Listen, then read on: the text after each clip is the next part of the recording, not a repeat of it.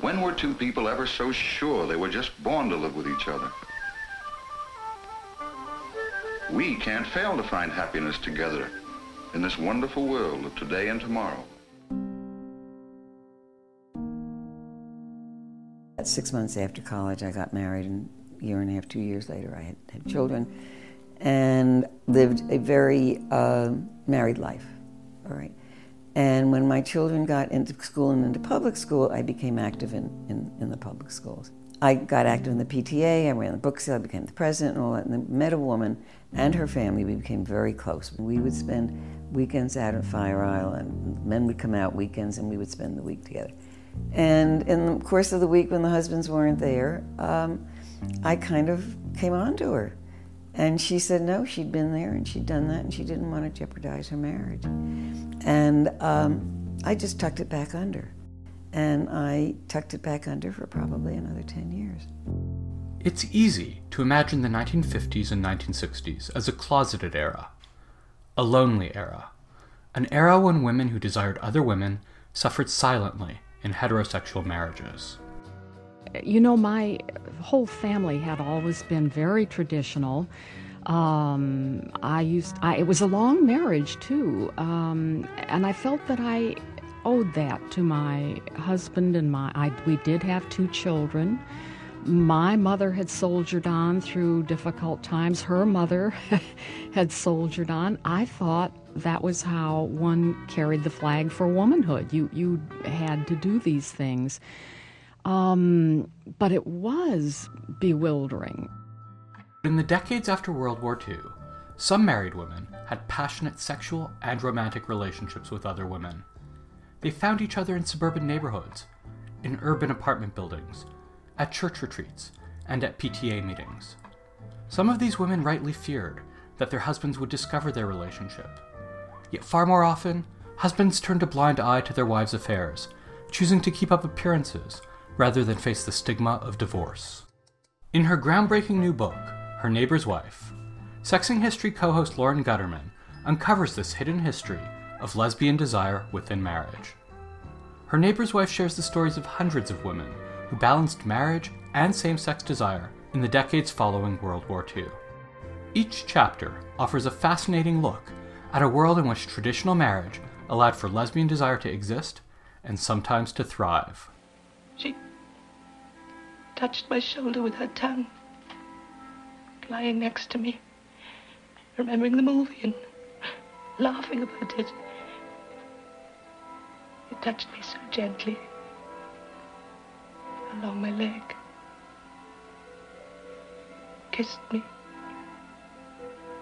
It was wonderful. Published by the University of Pennsylvania Press, Her Neighbor's Wife is available for pre order on www.sexinghistory.com. Her Neighbor's Wife by Lauren Gutterman. Order your copy today.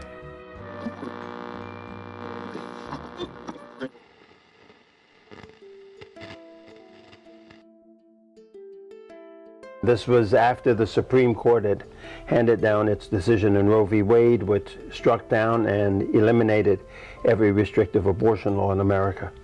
Um, nine months after that ruling came down, a young 17-year-old girl came to the hospital with her mother. Uh, she was a high school senior. She found herself pregnant. She and her mother made the decision uh, that she should have an abortion. They came to the hospital, and we provided those services at the time. They were certainly legal. Um, she was about 17 weeks pregnant according to her last menstrual period. I performed the abortion procedure on her uh, in that October of 1973, some 10 months after Roe v. Wade. And then in April of 1974, I was indicted for manslaughter. That was Dr. Kenneth Edelin, an African American obstetrician gynecologist. On February 15, 1975, an all white and almost entirely Catholic jury in Boston found Dr. Edelin guilty of manslaughter. According to the prosecution, Edelin had killed baby boy Roe, a 24 to 28 week old child. The prosecution argued that baby boy Roe had been removed while living from 17 year old Alice Roe's uterus. They claim Dr. Edelin failed to provide this newborn with life saving care. Edelin, however, believed that he had aborted a non viable 21 to 22 week old fetus, and his lawyer argued that no person ever existed, so no person was ever killed. The 1975 trial of Dr. Kenneth Edelin hinged on two questions. First, did Dr. Edelin abort a fetus or did he murder a child? And second, was Dr. Edelin's duty to his patient or to the fetus that she carried? These questions and the ways they were answered helped shape the modern debate over abortion. I'm Lauren Gutterman. And I'm Gillian Frank. This is Sexing History, a podcast about the ways that the history of sexuality shapes our present.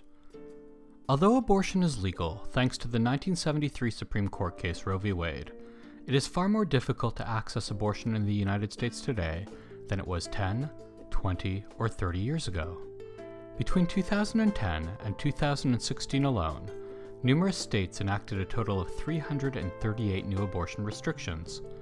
Some of these required women to receive mandatory counseling endure significant wait times, undergo ultrasounds, or, if minors, notify their parents.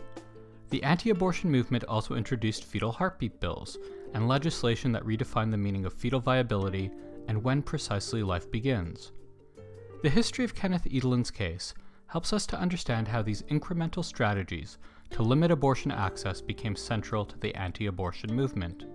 For most of us, the arguments of the anti abortion and abortion rights movements are well known. We know that anti abortion activists believe that the fetus is a child and that abortion is murder.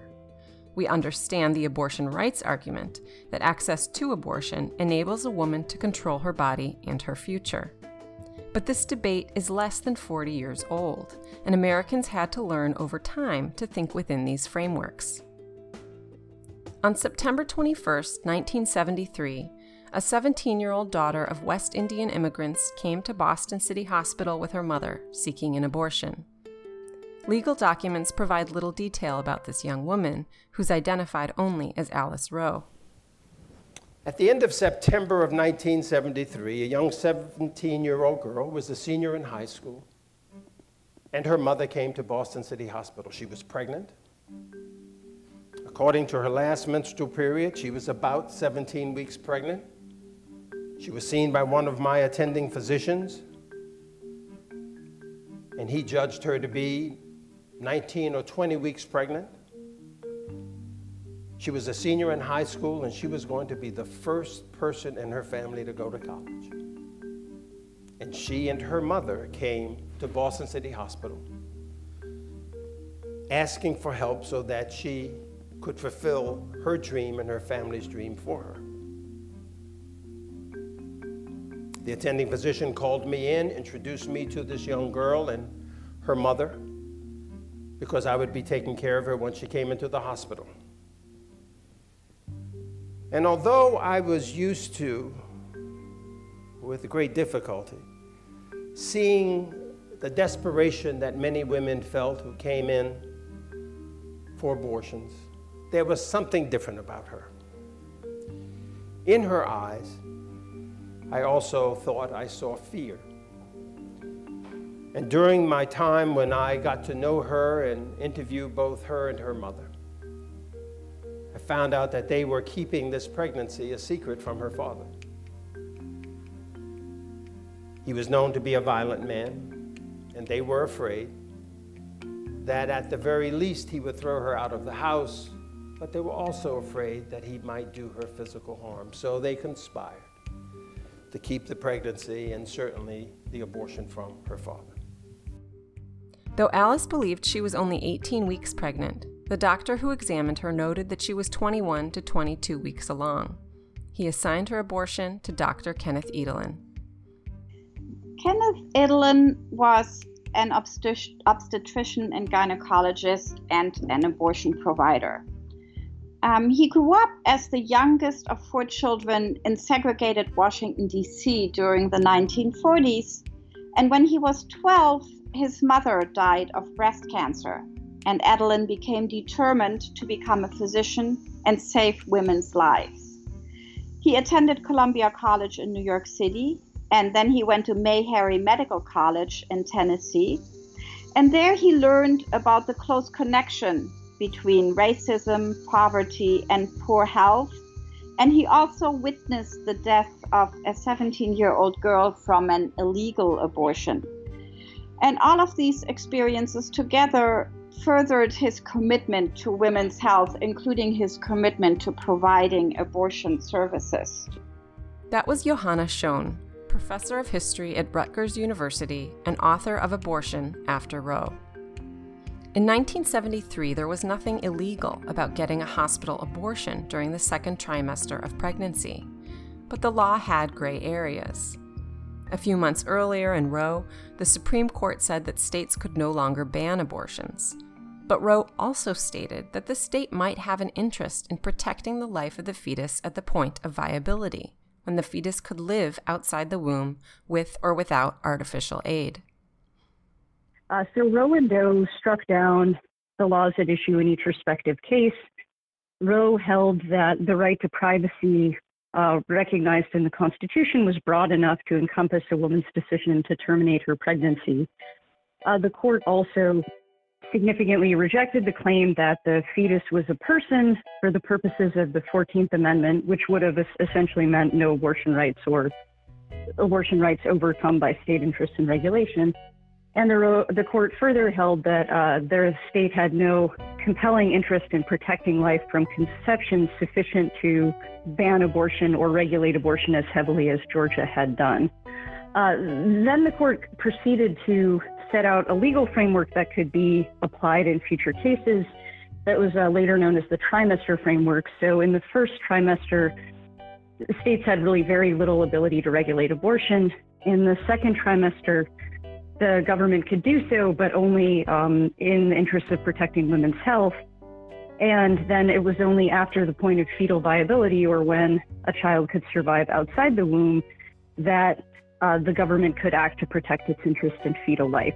So, what that meant in practical terms was that the vast majority of abortion laws that were on the books at the time were struck down, and there would be a kind of cottage industry and litigation going forward, figuring out exactly what Roe would mean when it came to the new restrictions that abortion opponents began introducing literally within months, if not earlier, of the court's decision. That's Mary Ziegler, Stearns Weaver Miller Professor at Florida State University College of Law and author of After Roe The Lost History of the Abortion Debate. In Roe, the Supreme Court sidestepped the difficult question of when life begins. Anti abortion activists, however, were eager to answer this question. If they could get judges and a wider public to agree with their answer, they knew they could limit the period when a pregnant woman could receive an abortion.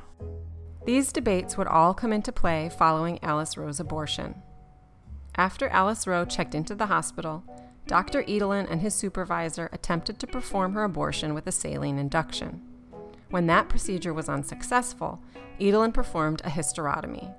He made an incision into Alice Roe's uterus through her abdominal wall to remove the fetus and placenta. After doing so, Edelin recorded no heartbeat or sign of life.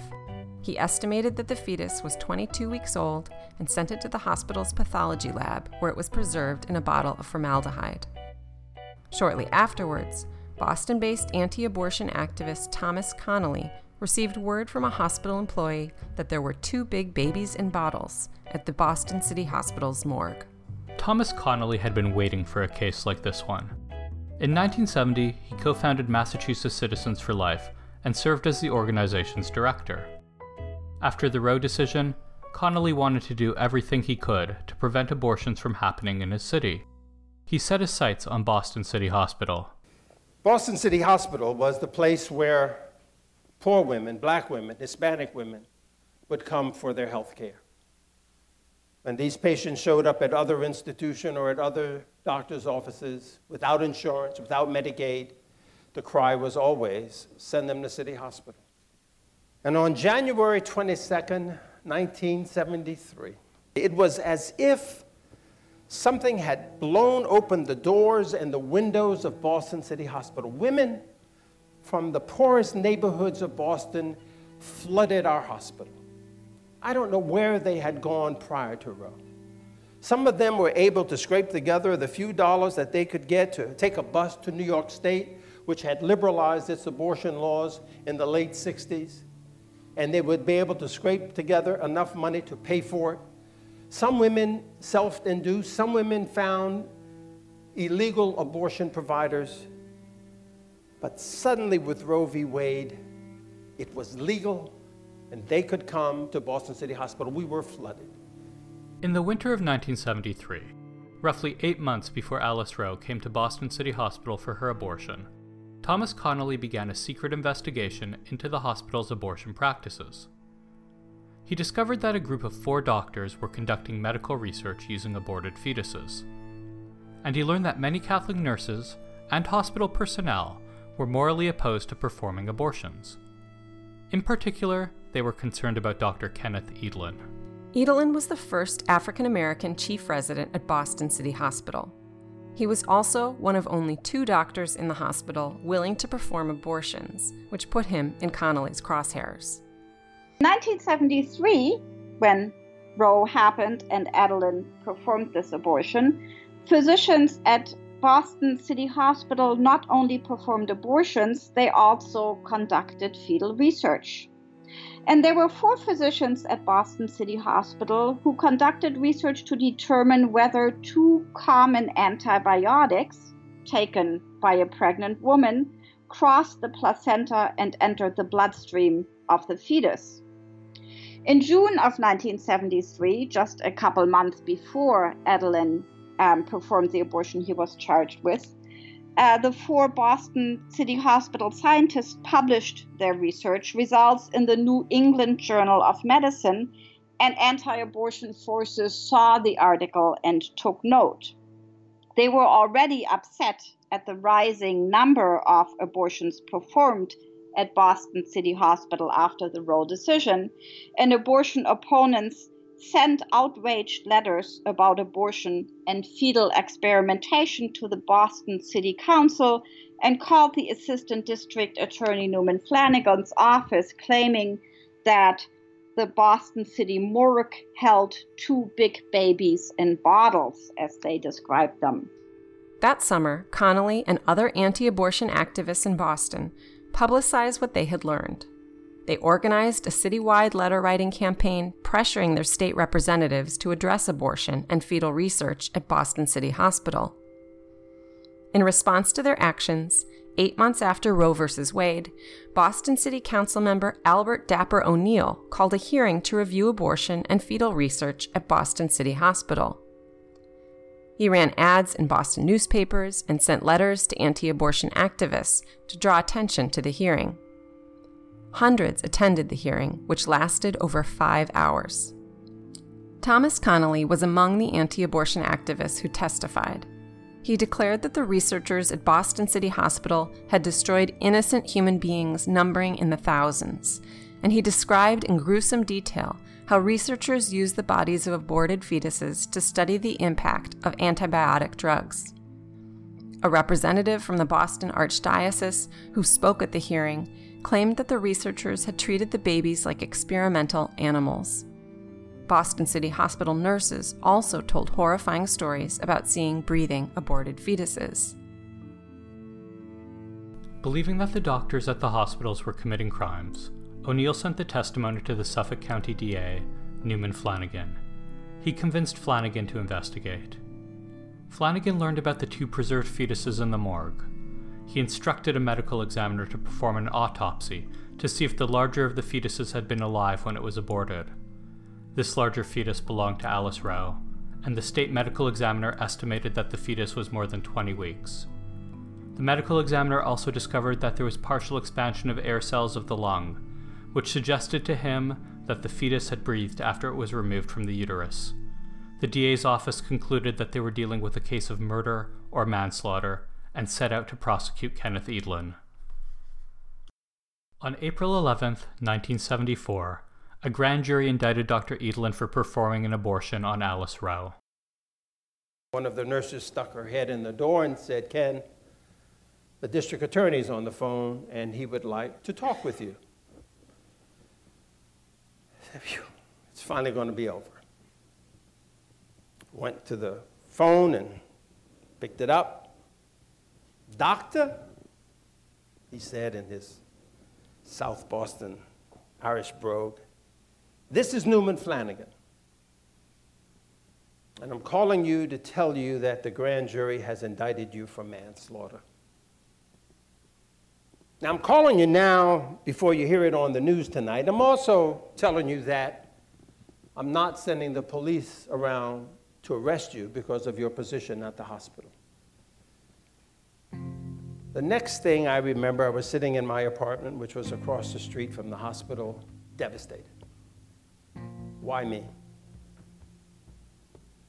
I faced 20 years in jail, loss of my medical license, not being able to finish my residency training program. The hospital immediately suspended me from my training program. Why me? I'd been brought up in a family in Washington, D.C., where we always waited at the corner for the light to turn green because to walk on the red light was illegal.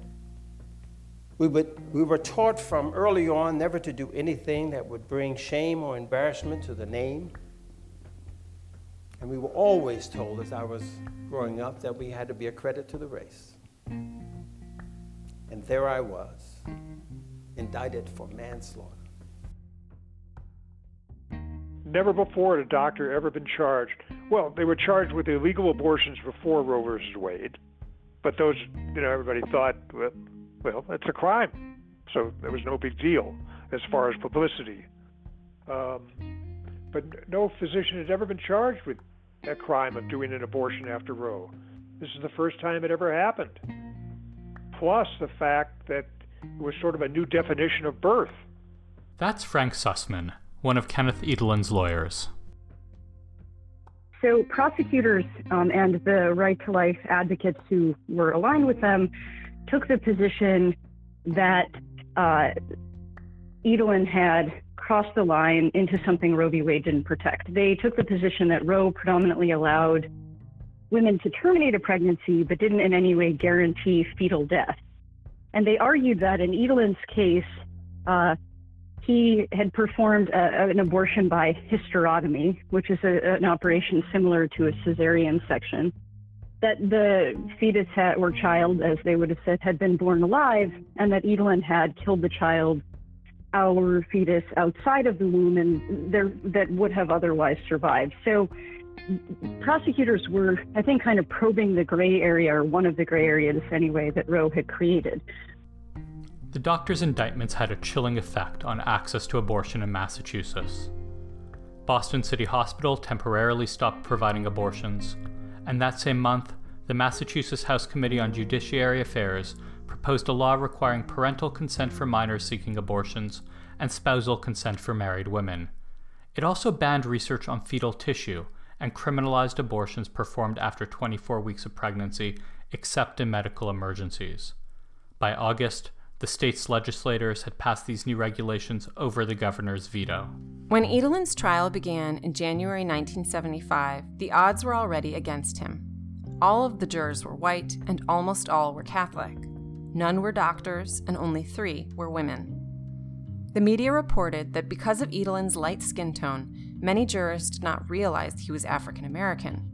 But an alternate juror later told lawyers that several members of the jury had privately used racial slurs about Edelin and African Americans in general. Edelin's trial also played out at a time of explosive racial tensions in Boston.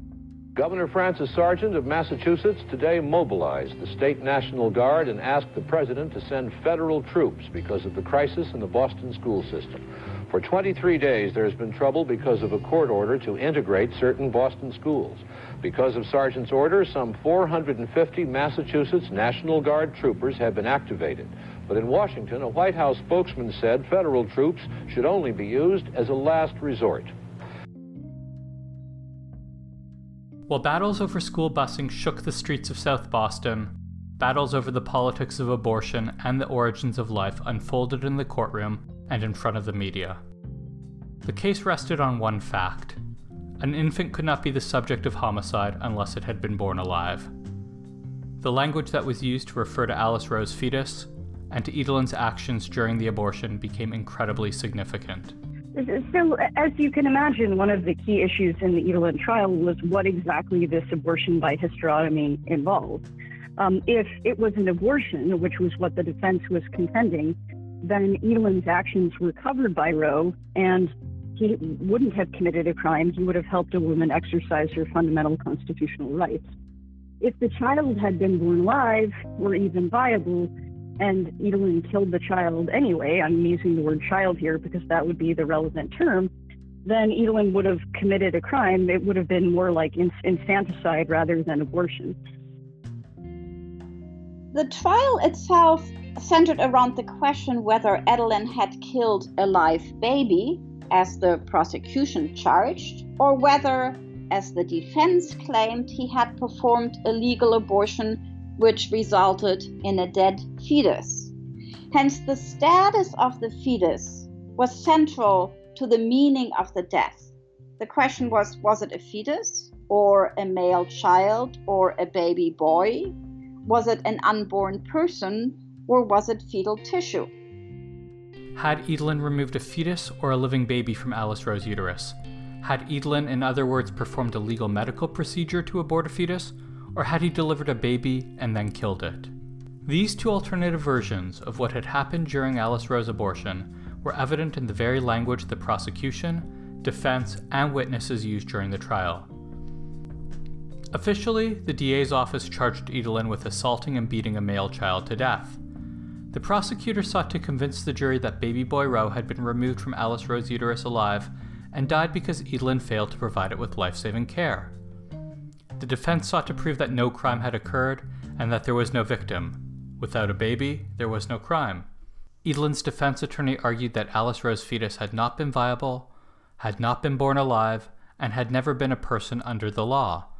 He called his witnesses leading obstetrics and gynecology experts to testify that Edelin had performed an entirely legal and medically sound surgical procedure. The prosecution called to the stand prominent anti abortion activists who sought to convince the jury that in performing an abortion, Edelin had murdered a child.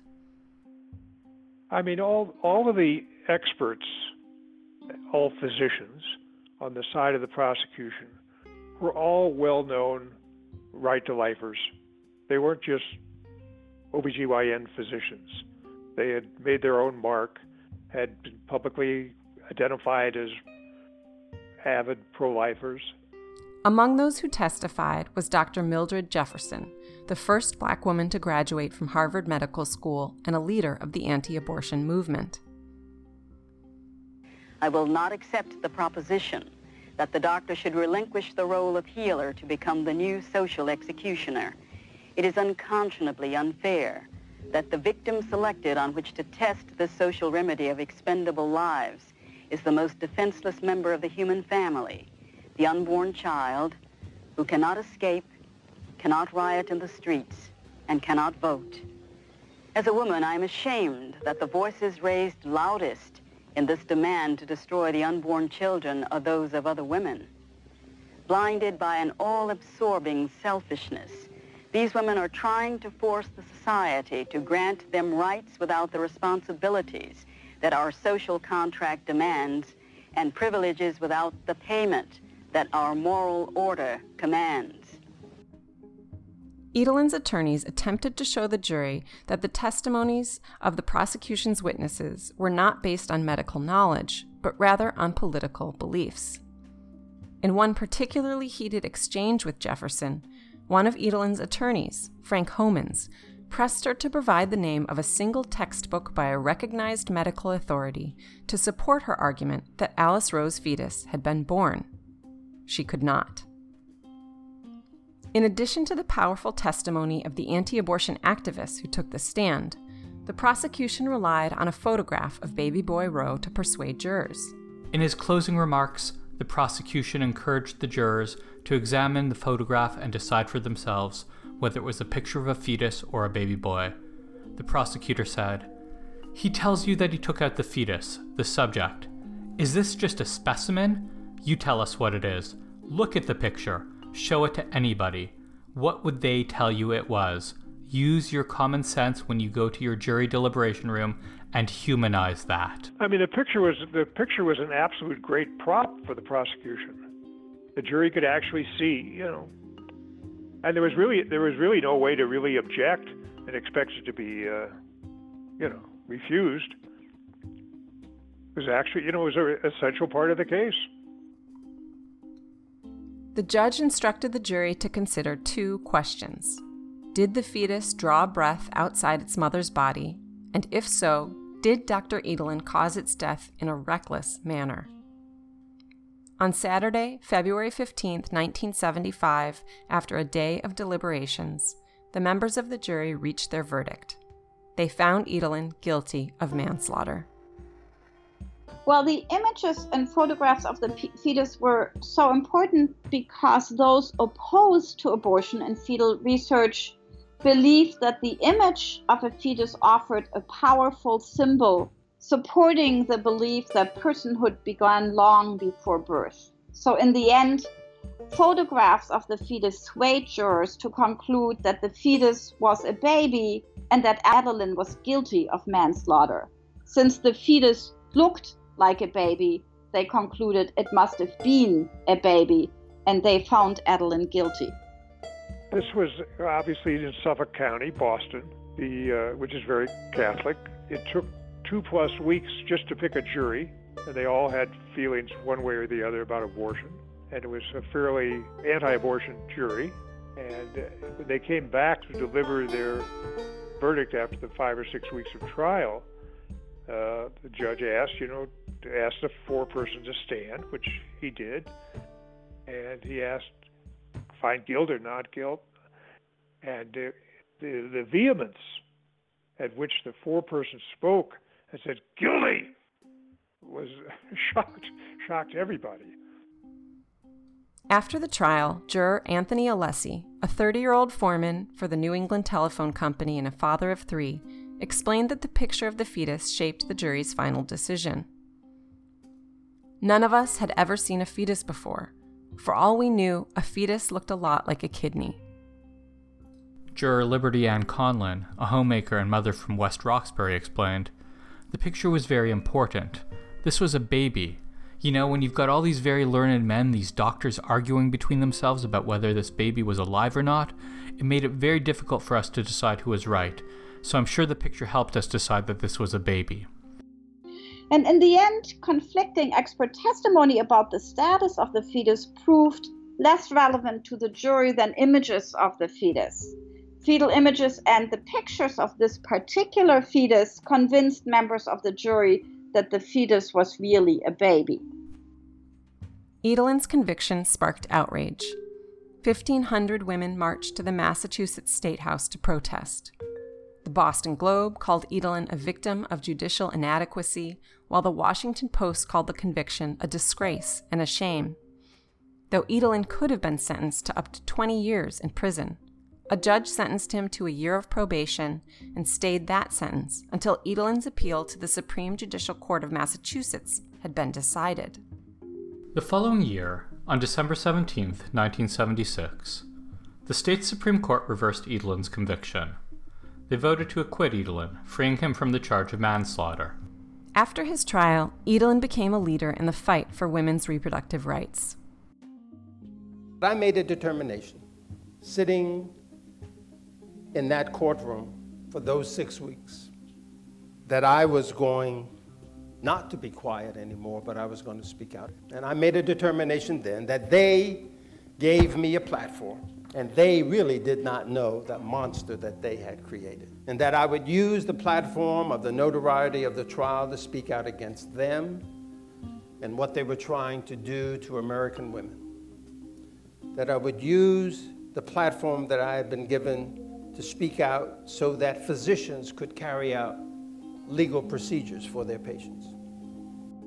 Dr. Edelin continued practicing medicine as a physician at Boston University Medical School between 1989 and 1992, he served as chairman of the Planned Parenthood Federation of America. In 2007, he published a memoir about his case, and the following year, Planned Parenthood honored him with its highest award, calling him one of the heroes of the reproductive rights movement. Edelin died in 2013, and this past June, a public square in Boston was dedicated to his memory.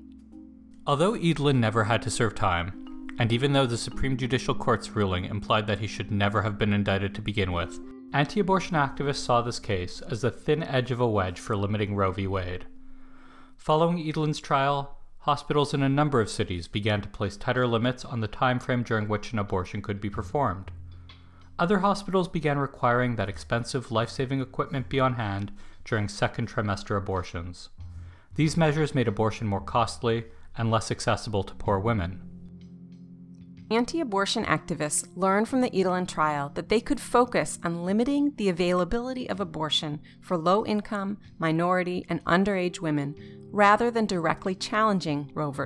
Wade.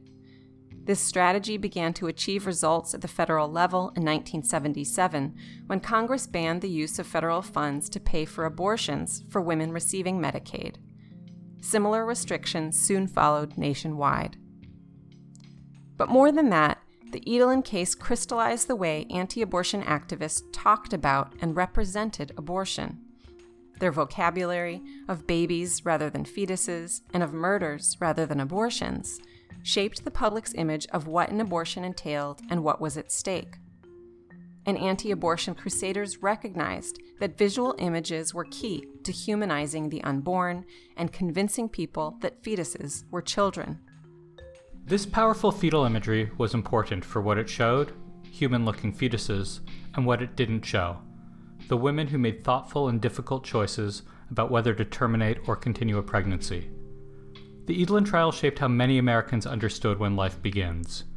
It also taught many Americans to talk about babies and not about the complex circumstances that led to pregnancy and abortions. For all those women who marched, for all those women who lobbied, for all those women who died, we say to you today, your lives have always been our concern. Your sacrifices our motivation. We will continue the fight and our struggle will go on for as long as it must. And in the end, we win.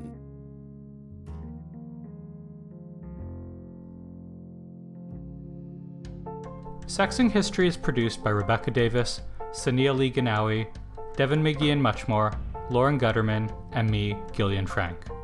You can find us on Facebook and Twitter Visit us at sexinghistory.com for a picture of Kenneth Edelin and a link to his memoir about the trial.